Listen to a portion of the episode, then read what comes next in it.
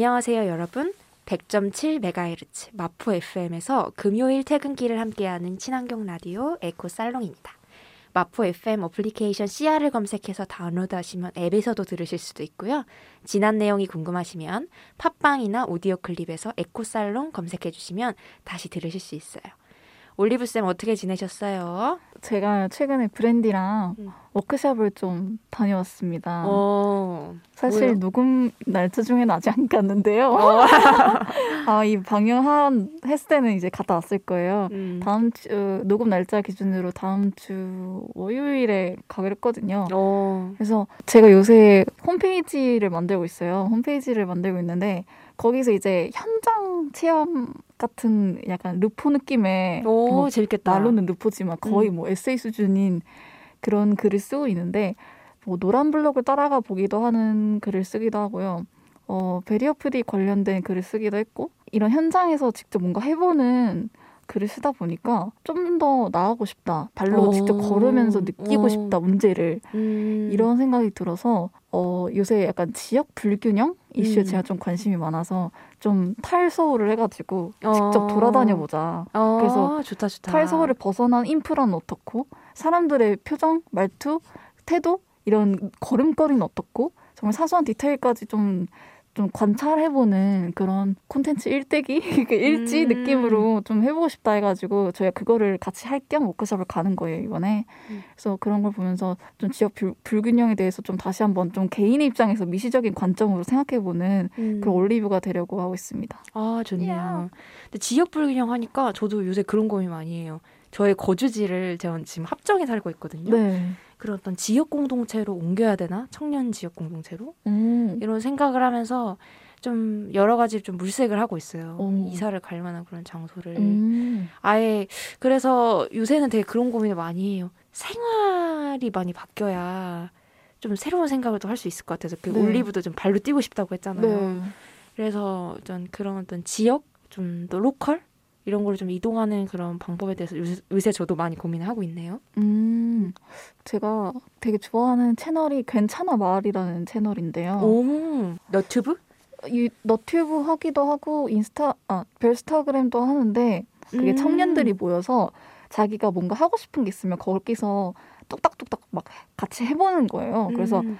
숙식 뭐 이런 거 자기가 돈을 일정 금액을 내면은 거기서 숙식 뭐 이런 거 다 해결이 되고 막 같이 뭔가 프로젝트를 진행하기도 하고 그게 더 좋았던 거는 서울이 아니어서 되게 좋았어요. 되게 멀리 떨어진 곳에서 어. 그래서 저도 되게 나중에 직장을 구하게 된다면 그런데 제가 돈 지금 없으니까 아. 돈이 만약에 나중에 좀 여유 있게 생긴다면 음. 저 괜찮아 마을 가가지고 제가 하고 싶은 걸 하면서 음. 직장을 다니고 싶더라고요. 음, 너무 좋은 것 같아요. 네 그런 음. 공동체가 좀 많아져야 되지 않을까? 괜찮아 음. 마을도 그렇고 좀 이런 단체 공동체 청년들 뭐 청소년들 뭐 비롯할 것 없이 음. 음. 공동체가 많이 생겼으면 좋겠어요. 음. 그러니까. 아, 저는 한 군데에서 오래 머물지 못하네요.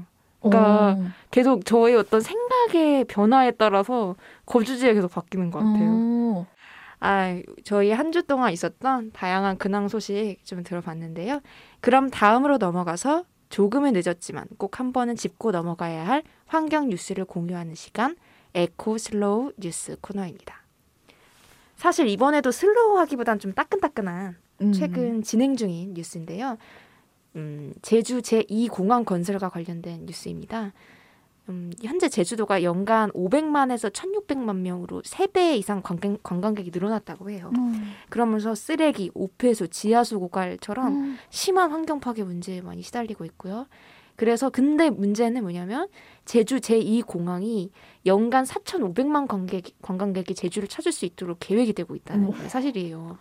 그래서 2021년 2월 국토부, 제주도, 도의회가 합의해서 제2공항에 대한 도민을 의견 수렴을 해보자 이렇게 해서 음. 여론조사를 했는데 여론조사 결과는 제, 제주 제2공항 반대가 더 높게 나타났어요. 음. 그럼에도 불구하고 제주도가 제주 제2공항 추진을 강행하겠다라는 의지를 지난 3월에 국토부에 제출한 상황이고 그린 뉴딜을 주장하면서도 어. 이런 환경 파괴 정책을 밀어붙일 현 정부의 이런 이중적인 행보에 대해서 어떻게 해석을 해야 될 것인가 이런 생각이 드네요. 진짜 진짜 이거 너무 공감이다. 와. 맨날 기후 위기 기후 위기 뭐 그린 뉴딜 해야 된다. 뭐 선순환 경제 만들어야 된다. 맨날 이런 얘기 지속 가능한 경제 만들어야 된다. 이런 얘기 하면서 자꾸 이런 거 짓고 있으니까 맞아요. 탄소 지금 시간도 얼마 안 남았는데 음. 먹기위해 답답하네요. 아, 왜 갑자기 그 생각 났어. 그 네. 되게 웃겼다, 웃었던 게, 아이러니했던 게, 음, 질병관리본부에서는 음. 여행 가지 말라고 했는데, 음. 여행 관광 부에서는 그 문화관광부인가? 거기서는 여행을 가시면 할인! 이렇게 그러니까 이중적으로 같은 정보인데, 음, 그렇게 하고 있으니, 그래서 그러면서 되게 아이러니했는데, 아니나 다를까, 제주도도 마찬가지네요. 음. 어. 그러니까 정신을 조금 좀 바짝 차리셔야지 정책을 하시는 분들이 지금 미래 세대의 어떤 생명권과 생존권이 달려 있는 이런 소중한 10년 동안 지금 뭐 하고 계신 건가요? 근데 이, 이 지역 경제의 음. 측면에서 아무래도 좀 이런 강행을 하려고 하는 것 같아요. 음. 이게 관광객이 와가지고 돈을 이렇게 쓰다 보면은 음. 어쩔 수 없이 그게 지역 경제 순환으로 이어지다 보니까 음. 그렇게 말하는 것 같은데 이 지역 경제와 주민들의 안전, 건강 이런 거를 따졌을 때 그리고 또 환경도 마찬가지로 음. 이런 걸 전부 다 고려를 했을 때 이것이 과연 이익이 더 많은지 손해가 더 많은지를 장기적으로 좀 생각해 봐야 되지 않나? 음. 지금 그 어느 때보다 지금 제주도 쓰레기가 난리가 났다고 지금 음. 매립지도 공간이 없어가지고 지금 매립할 공간이 없다고 하더라고요. 음, 음. 그런 걸 보면서 좀 문제가 있지 않나 이런 생각이 드네요. 저는 개인적으로 그렇게 생각을 해요. 물 있잖아요, 물. 네, 물이라던가 땅이라던가 이런 인간이 살아갈 때 살아가기 위해서 반드시 그런 필요한 수단의 경우에는 어떤 특정한 기업이나 그런 데가 독점을 하면 안 된다고 생각을 아. 하거든요. 근데 솔직히 말해서 요새 물 같은 경우 어, 거의 사 먹잖아요. 맞아요. 근데 저는 이게 과연 옳은 일인지 잘 모르겠어요. 특히 그 제주 땡땡수의 경우에는 음, 음. 거기에 물을 제주에서 이제 수원지가 제주도잖아요. 네. 그러면서 그 수원지 근처에 어떤 환경 파괴나 오염도 사실 되게 심각하거든요. 음. 이런 식으로 제주도가 막 그거 선전할 땐 요새 뭐 무라벨 생수다 뭐 이러면서 엄청 에코 선전 엄청 해요. 음, 맞아. 근데 사실 이렇게 플라스틱 생수를 만들면서 물을 파는 행위 자체가 사실은 환경적이지 음. 않다고 저는 생각이 들거든요. 맞아요, 맞아요. 애초에 물이라는 공공의 수단을 누가 판매 팔 수 있는가 약간 이런 그렇죠. 그래서 이런 아, 이런 그린워싱 참 문제가 많다고 좀 생각이 어, 들어요. 요새. 맞아요, 맞아요. 음. 네, 그래서 참 좀 안타까운 소식 좀 전해드렸는데요. 지금까지 에코 뉴스 코너였습니다. 잠시 쉬었다가 다음 코너 시작할게요. 제가 매번 코너 이름이 바뀌, 바뀌는 것 같은데 이번에는 음. 조금 문학적으로 좀 지어봤어요. 함드릴의 폭풍에도 꺾이지 않는 들풀처럼 이라는 오. 코너를 시작해 보겠습니다. 여러분은 지금 100.7MHz 마포 FM 에코 살롱을 듣고 계십니다. 본격적으로 함대릴의 폭풍에도 꺾이지 않는 들풀처럼이라는 코너를 시작해 보도록 하겠습니다. 이제 청취자분들도 슬슬 제 스타일을 눈치를 채셨을 텐데요. 자기 멋대로 어, 코너도 맨날 바꾸고 그게 매력이죠. 저번 주에 막 벌레 얘기하다가 어. 이번에는 갑자기 너무 재밌었어, 원래 퀴즈. 그때 어, 상품을 걸고 있으면 이제 좀 더 긴장감이 넘쳤을 텐데 다음에도 상품을 건 퀴즈를 한번 진행해 보도록 하- 할게요. 어쨌든 어쩌면 이게 코너를 계속 바꾸는 걸 아예 제 컨셉으로 할까 봐요. 네, 네, 잘 맞는 것 같아요. 아 잘 맞는 것 같아요. 어. 어. 어쨌든 이 코너 좀 설명을 해드리면 음, 제가 지금 기후위기 시대에 살고 있잖아요. 네. 그러면서 이제 기후위기 시대에 어떤 상처받은 사람들 혹은 음. 밝은 등불이 돼줄 수 있는 그런 사람들. 이 음. 기후위기 시대에 어떤 존재들 이야기를 조금 오. 해보면 좋을 것 같아요. 그래서 이제 폭풍에도 꺾이지 않은 들불처럼 살아가는 사람들의 오. 이야기 이런 거를 좀 해보면 어떨까 음. 그런 생각이 좀 들었고 제가 요새 좀 어떤 상처받은 존재들을 어떤 시선으로 대할 것이냐에 대해서 좀 고민을 하다가 그걸 어떤 연민이나 동정의 시선으로 바라보고 싶진 않다라는 생각이 들더라고요. 그것조차도 좀 뭔가 내 안에 있는 어떤 우월감이라 해야 되나? 음. 그런 생각이 들어서 그냥 어떤 누군가를 또 이해를 할 때 상처받은 존재를 이해할 때 그 사람의 어떤 상 웃고 울고 화내고 하는 어떤 굉장히 복합적인 그런 면? 그런 그 삶 속에서 존재하는 그런 상처? 그런 굉장히 복잡한 어떤 그 사람 자체를 조금 이해를 해보는 그런 거를 좀 해보고 싶었어요 그런 작업을. 그래서 어쨌든 이제 코너에서는 이 기후 기후 위기 시대를 살아가고 있는 어떤 굉장히 복잡하고 정의할 수 없는 어떤 그런 존재에 대해서 좀 얘기를 해보면 좋을 것 같아요. 음. 그래서 제가 이번에 소개할 책은 책과 작가는 어. 이제 최윤숙 작가님이라는 어, 네. 분이에요. 예전에 음. 뭐 성소수자 위원장 뭐 그런 걸로도 일을 하, 시기도 하셨고 음. 이제 본인 자체가 이제 레즈비언이시기도 하시고 네. 이제 구술생애사를 쓰는 작가분이세요. 음. 그래서 이 구술생애사가 뭐냐면은 예를 들어서 그 일종의 구호 인터뷰집을 어. 좀 남기는 거예요. 그러니까 어. 기존에 언어화되지 않고 언어 저변에 음. 존재해왔던 그런 사람들.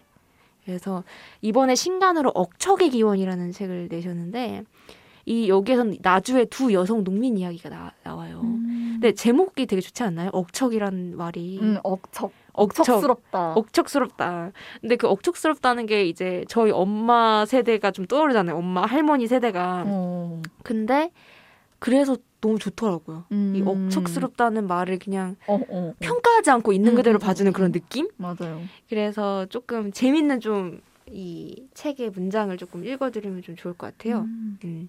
첫 문장이 되게 딱 재밌어요. 아버지 술만 쳐가지고 오면 두드려 패고. 추워가지고. 어 이게 전라도 사투리가 많이 등장하는데 어. 제가 어설프게 전라도 사투리를 연기하면 아. 더 듣기 아니, 싫을 것 같아서. 이게. 네 그냥 가지고 두드려 패고. 있는 그대로 읽어볼게요. 나는 친정도 여기서 가까워요. 같은 나주 동강면이에요. 어렸을 때 엄청 없이 살았는디 집은 동네 안에 있지를 못하고 길가에 다 쓰러져가는 집이었는디 어려서 내 꿈이 돈을 많이 벌어가지고 엄마를 동네 안으로 모시는 거여가지고 일찍 나가서 돈 벌어야 한다는 욕심이 있었어요. 약간 이런 음. 식으로 쭉 이 사람의 이야기가 소설이 됩니다. 음, 음, 음, 그러면서 그 다음 소제목은 또 뭐냐면 잘 좀 살지 왜 다들 이혼하냐고요. 이런 뭐 이런 아, 소제목도 있고 진짜 솔직하다. 어 그리고 또 하나는 쌀 많은 집이 부러웠는데 말이 씨가 돼서 뭐 이런 게 소제목. 아, 아, 싫지만 남편에 대한 포기는 안 되고. 아, 잠깐만. 뭐 이런 게 제목이에요. 재밌죠. 어 그리고 뭐뭐 뭐 정금순이라는 그런 여성 농민분 이런 거는 순종 요물로만 자랐어요. 어, 부모가 사랑 줬는데도 형제가 우애롭지 않아. 막 이런 거 성질 급한 남편하고 함께 살기 막 약간 이런 게 소제목이에요. 아 근데 너무 아, 솔직하면서도 너무 매력 있는 거예요. 어 너무 매력 있다. 너무 매력 있어. 나그 책 갑자기 사, 너무 사고 싶어졌어요. 어, 뭐 제목이 뭐라고요?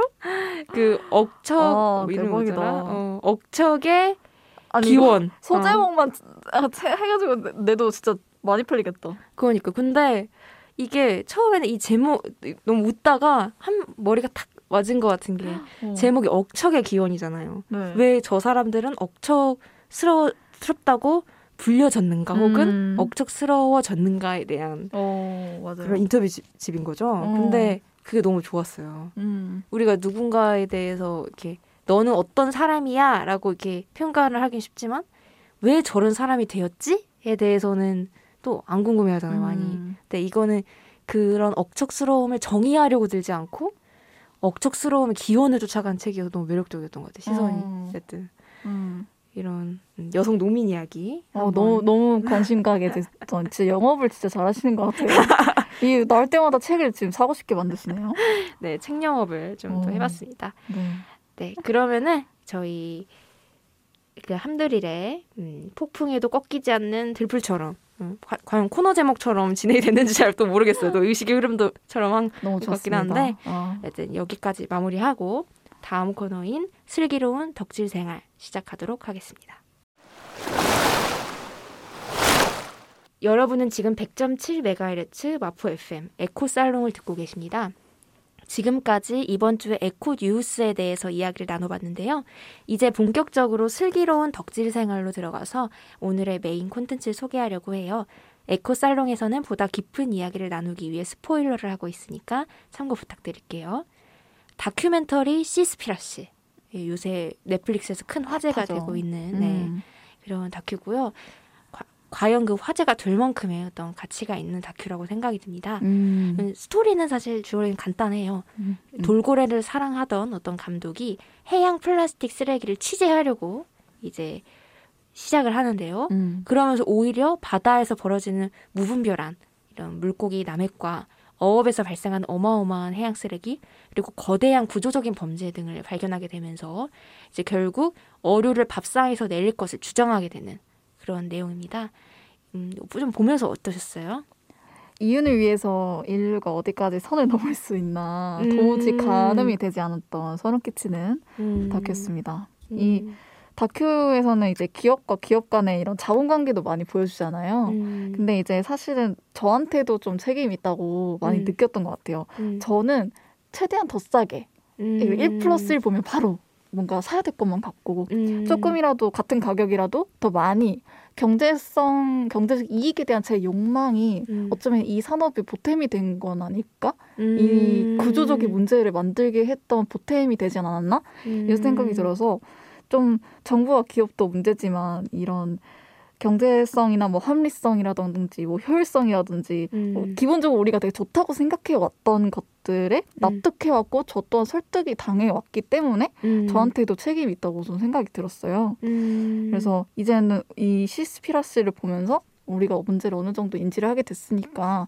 그래서 좀 어리 소비를 좀 지양한다든지 음, 어류뿐만 아니라 음. 그냥 우리가 좀 효율적이라고 생각했던 것들을 다시 한번 짚어보고 음, 좀 그런 것들을 좀, 좀 지양하게 되지 않았나 싶은 생각이 들었어요. 그러니까요. 자본주의라는 체제 자체에 대해서 진짜 많은 음. 생각을 하게 하는 것 같아요. 맞아요. 지속 가능한 발전이라는 것은 과연 존재하는가? 자본주의가 존속하는 맞아. 무조건 있었어. 착취가 있을 수밖에 없습니다. 그러니까 어. 왜냐하면 가진 자와 못 가진 자의 구별이 무조건 생길 수밖에 없잖아요. 네. 음, 그래서 못 가진 자는 더 가짐으로써 한마디로 어떤 파이를 그러니까 파이가 있으면 더 많은 파이를 획득함으로써 내가 이 문제를 해결할 수 있다고 생각을 하지만 사실 파이를 나누는 구조 자체가 문제인 거죠. 네. 그런 뭔가 근본적인 어떤 질문을 던지게 되는 다큐인 것 같아요. 맞아요. 그리고 또 대기업 같은 경우에는 이게 음. 어쩔 수 없이 이게 어- 뭐라 해야 되지? 지속 가능한 발전이 정말 저는 말도 안 된다고 보는 게 기업이 규모가 커져서 이제 뭔가 자기 기업의 자체적인 능력만으로는 생산을 할 수가 없을 때 우리는 하청이라든지 이런 걸 하, 하게 되잖아요. 음. 그런 거 그런 걸 하게 되는 순간부터 이미 착취가 발생을 하고 하게 되는 것 같아요. 왜냐면 음. 그거는 기업이 자기네들이 책임을 지지 않겠다고 하는 의미에서 하청을 한다는 거잖아요. 음. 그래서 그런 순간부터 이미 그런 게 생기는 거고, 근데 특히나 이런 대기업 그리고 글로벌 기업에서는 이런 게 너무나 당연시 되고 있는데 이 시스피라시가 그런 걸 되게 잘 보여준 것 같아요. 기업이 음. 직접적으로 연, 연, 연결되어 있지 않지만 음. 하청이나 이런 구- 구조 속에서 어떤 문제가 일어나고 있고 그 구조 속에서 일어나는 위생적인 문제라든지 노동 착취적인 문제라든지 이런 게 잘 드러났기 때문에 음. 저는 정말 지속 가능한 발전은 정말 있을 수 없다고 생각합니다. 기업과 자본주의가 있는 한. 음, 그러니까 얼마 전에도 그 어떤 물류를 하던 그 청년 네. 노동자가 이제 깔려서 안타깝게 사망한 사건이 있었잖아요. 네. 그래서 그 산업재해 관련해서 그런 처벌법을 어. 도입을 해야 된다. 이런 이, 이야기가 네. 큰 이슈였는데 이게 진짜 지금 법률적으로 변화가 이, 이루어지고 있는지 실질적으로 그거를 지금 정확히 모르겠네요. 제가 음. 제가 알기로는 음. 이게 저는 약간 산업재해 음. 처벌 특별법이 음. 제가 뉴스레터 쓸 때가 2020년 3월 5월부터 제가 음. 이 이슈에 관심을 갖고 음.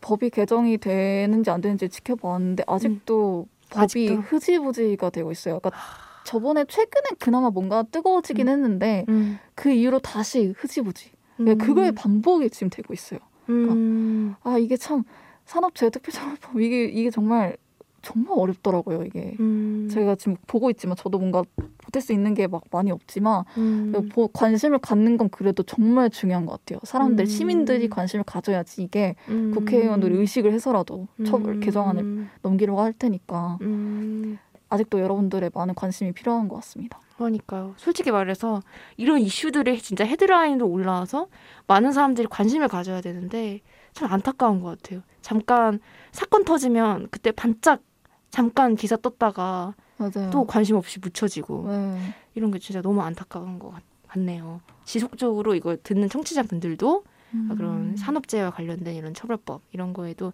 관심을 앞으로도 계속 가져주셨으면 좋겠네요. 그리고 좀 요새 이 영화를 보면서 많이 고민이 드는 게 바로 그린워싱에 대한 문제이기도 하거든요. 네. 올리브 쌤은 주변에서 보셨던 그린워싱 사례 같은 게 좀 있으신가요? 일상의 그린워싱입니다. 진짜. 그냥 우리는 광고를 보는 순간부터 그린워싱을 그래. 당하고 있습니다. 어? 지속 가능한 플라스틱, 지속 가능한 에코백, 지속 음. 가능한 텀블러, 지속 가능한 모시기 모시기, 음. 친환경 생분해성 소재를 사용한 빨대. 다 광고에서 다 우리는 환경을 정말 생각한다 하지만 기업의 존재 자체가 이미 음. 친환경적이지 않아요. 음. 그리고 기업이 그런 말을 이 이윤을 추구하는 그 집단이 환경을 생각한다는 말 자체가 이게 성립이 안 되기 때문에 음. 저는 그 기업이 과- 그런 환경 관련된 광고를 하는 순간부터 그린워싱이라고 생각하고 있습니다. 음. 네. 우리 경영학과였던 올리브가 이렇게 경영학적으로 그렇습니다. 아 경영학적으로 네, 경영학적으로 기업은 애초에 이익을 추구하는 집단이고 그 아. 이익이 어떻게든 투- 투자자에게 주주에게 돌아가야 하는 집단이에요. 음. 오로지 모든 이- 모든 건 그죠, 주주를 위한 목적이기 때문에 음. 그런 모든 일련의 활동을 그 윤리적으로 보면 안 된다는 거죠. 좀 가끔 불편할 때가 있을 때가 있어요. 그 그린워싱 사례가 어떤 거가 있냐면 사진을 어디다 막 갖고 와요. 뭐 멸종동물 같은 사진을 어디다 갖고 와가지고 거기 아이메코 막 이러면서 네. 공- 광고를 하는데 뭐 나머지는 다 찾겠지만 아, 그런 관심도 없으면서 실제로 약간 이런 뭐 멸종 동물이나 어, 그런 사진을 어디서 이렇게 줍줍을 해가지고 맞아요, 맞아요. 그런 뭐 그러니까 그나마- 쓴다던가 그나마 기업에게 제일 무해한 거는 자연 그리고 동물이잖아요. 음, 음. 동물은 누구의 소유도 아니고 막 그렇다고 막 누가 뭐라 할 수도 없으니까 음. 그런 걸 되게 많이 이용하는 것 같고 음. 제가 최근에 서울환경영화제를 봤잖아요. 네네 거기 광고에 음. 그 굉장히 안전한 차로 유명한 음. 볼땡 회사가 나와요. 오 근데 그 회사 이제 광고를 하는데 폰을 해서 광고가 나온 건데 자 저희가 최대 세계 최대 안전 테, 안전성 테스트를 하러 나왔습니다 하면서 막 이렇게 안전성 테스트를 해요. 근데 갑자기 북극이 나와요. 북극이 어. 나와서 안전 테스트를 하- 하겠습니다 하면서 말을 하고 있는데 갑자기 뒤에서 막, 막 두두두두 하면서 막 빙하가 떨어지, 떨어지는 장면이 나와요. 그리고 그거를 갑자기 말하던 사람이 굉장히 심각하게 바라봐요. 음. 그러다 갑자기 카메라를 봐요. 음. 갑자기 갑자기 화면이 블랙아웃 되면서 이것이 저희가 저희 볼땡사가 음. 친환경 전기차로 가야 하는 이유입니다. 볼땡. 이러면서 와 진짜 그거 보고 내가 진짜 어이가 없어가지고 친환경 전기차가 친환경이 음. 아니에요. 사실 그거 음, 알잖아요. 저희 다. 아.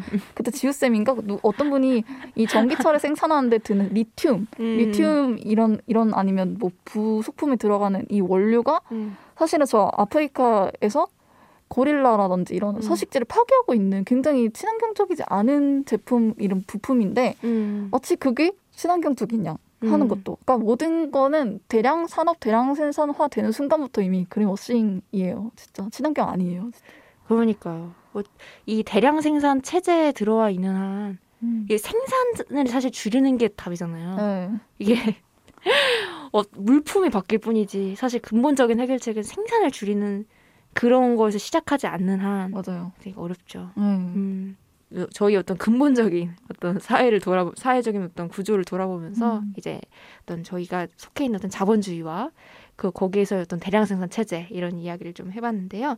잠시 쉬었다가 슬기로운 덕질 생활 이어서 이야기해 보도록 하겠습니다. 여러분은 100.7MHz 에코살롱을 듣고 계십니다. 이전 시간에는 좀, 좀 거시적인 이야기, 어떤 자본주의 비판, 뭐 이런 이야기를 좀 해봤는데요. 조금 이전 시간에 했던 이야기를 조금 더 이어서 가보려고 해요. 음. 바로 생산하는 사회 속에서 우리는 어떤 형태로 살아가고 있는가. 올리브와 저의 어떤 경험을 음. 좀 나눠보려고 합니다. 제가 요새 계속 프리랜서로 있다가 이제 회사에서 일을 하고 있잖아요. 네. 근데 여기는 8시간 노동을 하는 회사는 아니에요. 오. 어, 어떤 시민단체이기도 하- 하고 해서 좀 분위기가 자유로운데 많은 직장인들은 8시간 노동을 하면서 살아가고 있잖아요. 저도 네. 네. 어, 쌤도 8시간 노동이에요? 네 저는 직장 아니지만 알바지만 아, 여덟 어. 시간입니다 근데 저는 또 그것도 궁금하더라고요. 왜 우리는 8시간을 노동해야 할까? 그니까요 음. 어, 두 시간 일했다가 좀 쉬었다가 하면 안 돼요? 그럼 어때요? 올리브, 네. 올리브도 약간 그런 모순점을 많이 느끼고 있잖아요. 어, 그쵸. 제가 진짜 모순되는 게 제가 음. 또 다른 부캐 이름이 있어요. 올리브 음. 말고도 잉여라는 이름이 있는데 그 잉여라는 부캐를 가졌지만 음. 반대로 생산성 앱 중독자입니다. 음. 잉여라는 사람이. 음. 그래서 그러니까 잉여가 한량스러운 태도가 묻은 이름은 아니에요, 사실. 그러니까 음. 잉여는 약간 좀 비주류의 그런 라이프 스타일 지향하는 입장에서 잉여라는 이름을 쓴 건데 음. 그러니까 그럼에도 불구하고 이제 사회적으로 잉여를 바라보는 시선이 음. 잉여롭다라는 거는 좀 한량스럽게 약간 이런 느낌이잖아요. 음. 그래서 사람들이 저한테 종종 그렇게 물어요. 음. 아, 이렇게 생산성 앱을 좋아하고 효율성을 따지고 영감 이런 것들을 되게 꾸준히 막 성실하고 너무너무 음. 자기 개발 잘하시는 잉여님이 어떻게 이름이 잉여님이냐 말하는데 인정합니다. 저도 그만큼 생산성 앱이 뭐 나온 다음에 무조건 깔아보고 음. 막 루틴 앱이라든지 그러니까 음. 내 내가 뭔가 조금 더 생산적인 사람이 되기 위해서 음. 만드는 것들에 굉장히 열광하는 표- 스타일이에요. 음. 어떻게 하면 일을 좀 더 효율적으로 할 수 있을까? 어 그런 거 되게 좋은 네. 것 같긴 한데. 음. 근데 그게 저는 결과적으로 저한테 되게 도움이 된다고 생각했어요. 뭔가 음, 음. 이런 걸 하면은 내 시간이 좀 더 나겠지. 음. 이런 걸 하면은 인교 시간이. 네, 이런 걸 하면 좀 더 나에게 도움이 되겠지. 나의 음. 자기 개발에. 음. 네, 그렇다 보니까 이런 생산성에 집착을 하다 보니까 오히려 생산성이 떨어질 때 자기감을 너무 많이 느껴버리는 거예요. 어. 그러니까 사람이 살다 보면 생산성이 아무리 높이고 싶어도 음. 높일 수 없는 순간이 오잖아요. 음. 앱에 의지하다 보면은 이 앱조차도 나를 못하는데 나는 어떻게 하지? 나, 나는 나 스스로 그러면 나는 정말 쓸모없는 사람인가? 이러면서 음. 완전히 딥 완전히 수- 깊은 수면 아래로 이 우울감에 빠지게 되는 거죠. 음. 그러니까 자기가 자기 스스로 만든 나와의 약속에서 비롯된 생산성이 아니라 음. 어떤 애- 외부에 의해서 내가 의지를 하게 되는 그런 존속 관계에 음. 놓인 생산성은 음. 위태로울 수밖에 없는 것 같아요. 음. 그래서 제가 그런 일- 그런 생각에서 생산이라는 말이 두 가지 음. 방향이 있다고 생각해요. 음. 자기가 뭔가 소비하는 것에서 그치지 않고 음. 내가 소비하는 걸 멈추고 직접 생산을 함으로써 뭔가를 배우는 것, 음. 뭔가를 얻는 것 그런 음. 게 정말 좋은 생산이고 음. 반대로 제가 어떤 외부의 압박 그리고 외부의 의지, 의존을 통해서 생산성을 높이고 내가 생산을 하려는 행위는 음. 조금 제 경험에 의하면 위태로웠던 음. 그래서 그런 두 가지의 생산이 좀- 좀 존재하지 않나? 음. 근데 우리 대부분 사실 전제보다는 후자의 생산성이 많이 의지하고 있잖아요. 음. 올리브는 그래도 나름 균형을 잘 찾아가려고 노력하고 있지 않아요? 그렇죠. 저 음. 옛날에는 음. 전 변기 뚫는 방법도 몰랐고 음. 뭔가 그 채소 식물을 키우는 것도 잘 몰랐는데 음. 이제 뭔가 제가 그 생산성에 대해서 좀 지각을 하게 되면서 종이로 음. 생활 계획표를 세워서 이렇게 이렇게 이렇게 막 내가 음. 뭔가 이, 이때는 이걸 꼭 해보고 뭐 이렇게 하면서 이런 식으로 뭔가 내 스스로 그러니까 음. 외부의 뭔가 압력이 아니라 내가 정말 진짜 음. 지금 내가 필요한 게 뭐지? 음. 그러면서 그냥 내가 하고 싶은 건 뭐지? 이런 걸 음. 생각하면서 스스로 생활 계획표를 짜고 음. 그리고 SNS를 완전 끊고 음. 그러면서 이제 채소 키우고 뭐 물 한 모금 마시는 거 아침 루틴 해보고 약간 이러면서 음. 정- 조금씩 조금씩 바꿔가고 있어요. 오, 내, 나에게 좋다. 맞는 생산을. 어. 음, 너무 좋다. 사람마다- 나에게 맞는 어. 생산. 음. 사람들한테 맞는 생산이 각자 다르잖아요. 음. 근데 우리는 책을 읽는다거나 아니면 음. 뭔가 뭔가 좀 교육적인 것, 교양적인 것만을 해야 생산적이라고 생각하는 경향이 있는 것 같아요. 제가 음. 그랬거든요. 음. 글을 쓴다거나 뭔가 콘텐츠를 만든다던가 영상 편집을 한다던가 음. 이런 거 되게 생산성, 생산성 있잖아요. 나중에 음. 커리어를 위해서 되게 도움될 것 같고 음. 어떻게 보면 물 마시는 거 음. 이것도 진짜 중요해요. 물을 안 마시면 음. 소화가 잘 안 돼서 오히려 생산성이 떨어질 수 있잖아요. 음. 그러니까 내 몸을 건강하게 지키는 것도 어떻게 보면 좋은 생산일 수 있다는 거죠. 음, 좋은 생각이다. 음, 음. 그 올리브도 이게 건강 관리하려고 되게 노력을 많이 하잖아요. 근데 네. 이 건강도 건강한 상태에 대한 어떤 이 사회에서 바라보는 시선 음, 음, 이런 음. 것도 상당히 생산성에 많이 기초하고 있다는 생각이 많이 들더라고요. 음, 음, 예를 음. 들어서 우리는 건강을 좀 자기 관리의 측면으로 많이 보는 그런 시선이 있잖아요. 네. 물론 뭐 그런 측면이 아예 없다고는 말을 하지 못하겠지만 사실 불건강한 상태는 그냥 그냥 찾아올 수도 있고 네. 또뭐 사고를 당할 수도 있고 아니면은 너무 어떤 착취적인 사회의 어떤 회사 시스템 때문에 몸이 좀 악화될 수도 있고 네. 하여간 뭐 어떤 어떤 사회적인 압박일 수도 있고 뭐 유전적인 원인이 있을 수도 있고 어쨌든 그런 불건강한 상태는 때로 그냥 찾아오는 것인데 인생의 어떤 사건에서 네. 그것이 생산적이지 않은 상태이기 때문에 건강한 상태로 빨리 전환을 해야 된다는 맞아. 그런 좀 압박감이 있는 것 같아요. 특히 저는 건강한 사람이 있나? 라는 생각도 가끔 좀 들 때도 있어요. 음. 왜냐하면 사람이 매일매일 조금씩 마음이 아프든 몸이 아프든 아프잖아요. 맞아요. 그러니까 사람은 누구나 이 건강과 불건강 사실 좀 이렇게 유동적이라 해야 되나? 어. 매일매일 좀 유동적인 상태에 맞아. 불과한데 왜 우리는 항상 이렇게 건강한 상태로 빨리 전환해야 한다고 음, 하는 빨리 그런, 나, 얼른 나. 어, 그런 압박감을 느끼고 있는 것일까? 음, 혹시 이런 감정 느껴본 적 있어요, 올리브 쌤도? 저는 잔병이 많은 사람이라서 음, 잔병이 나서 약속을 취소하는 일들이 굉장히 많아요. 음, 그럴 때 이제 얼른 나, 빨리 나라고 하는데 어 너무 감사하죠. 그러니까 약속을 취소해서 미안한 마음도 있지만 음, 한편으로는 그러니까 너무 건강한 입장에 있다 보면 음. 그거를 이해하지 못할 때가 되게 많아요. 제가 좀 음. 그런 편이었어요. 저는 건강할 때는 남의 불건강을 이해하지 못하고 내가 막상 불건강할 때 남의 건강을 남의 그 건강한 사람한테 어, 내가 불건강한 걸 좀 이해해줘라고 할 때가 많아요.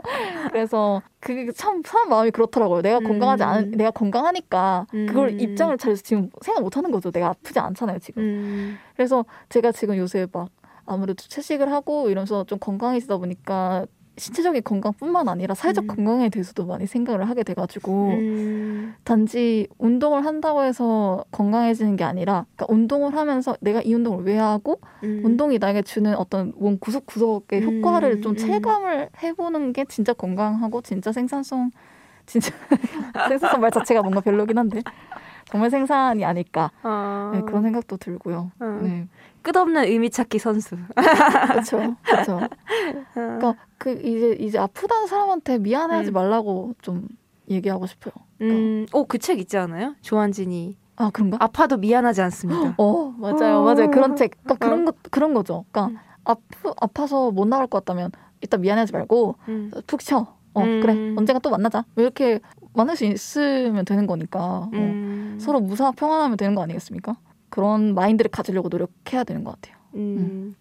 생산하지 않는 상태에 대해서 조금 더 수용적인 그렇죠, 그런 그렇죠, 분위기가 그렇죠. 됐으면 좋겠네요. 어 맞아요, 맞아요. 근데 저희 보통 시스피라 씨 얘기하면 비거니즘 얘기도 좋아하는데 저희 그런 얘기 하나도 안 한 거 알아요? 사실 이런 얘기 너무 많아요. 그러니까 아. 시스피아시 하면 비건이즘 관련된 문제 얘기하고 아. 얘기하지만 우리 에코살롱의 강점은 개인의 경험 아니겠습니까? 아, 크- 이 저는 오히려 이 얘기가 더 재밌는 것 같아요. 아, veganism은 사실 Seaspiracy 관련 콘텐츠 쫙 깔려 있잖아요. 음, 이런 것 이런 이런 시선 저는 좋아요? 너무 좋은데요, 저는. 아, 이 생산에 대해서 음, 얘기하는 거. 음, 지금 우리 뭐 Seaspiracy만 해도 음, 너무 많이 생산하고 있잖아요. 그렇죠. 근데 제가 진짜 흥미로운 사실을 알아냈던 게 음. 멸종 경제학이라고 음, 오 너무 재밌겠다. 그 음. 환경영화제에서 제가 알아낸 사실인데 음. 여기 Seaspiracy에도 참다랑어가 나오죠. 참치가 나오죠. 음, 근데 그 참치가 지금 굉장히 개체수가 지금 줄고 있고 멸종 위기에 달했어요. 참다랑어는 특히 지금 거의 멸종 위기 직전이어가지고 음, 음. 가격이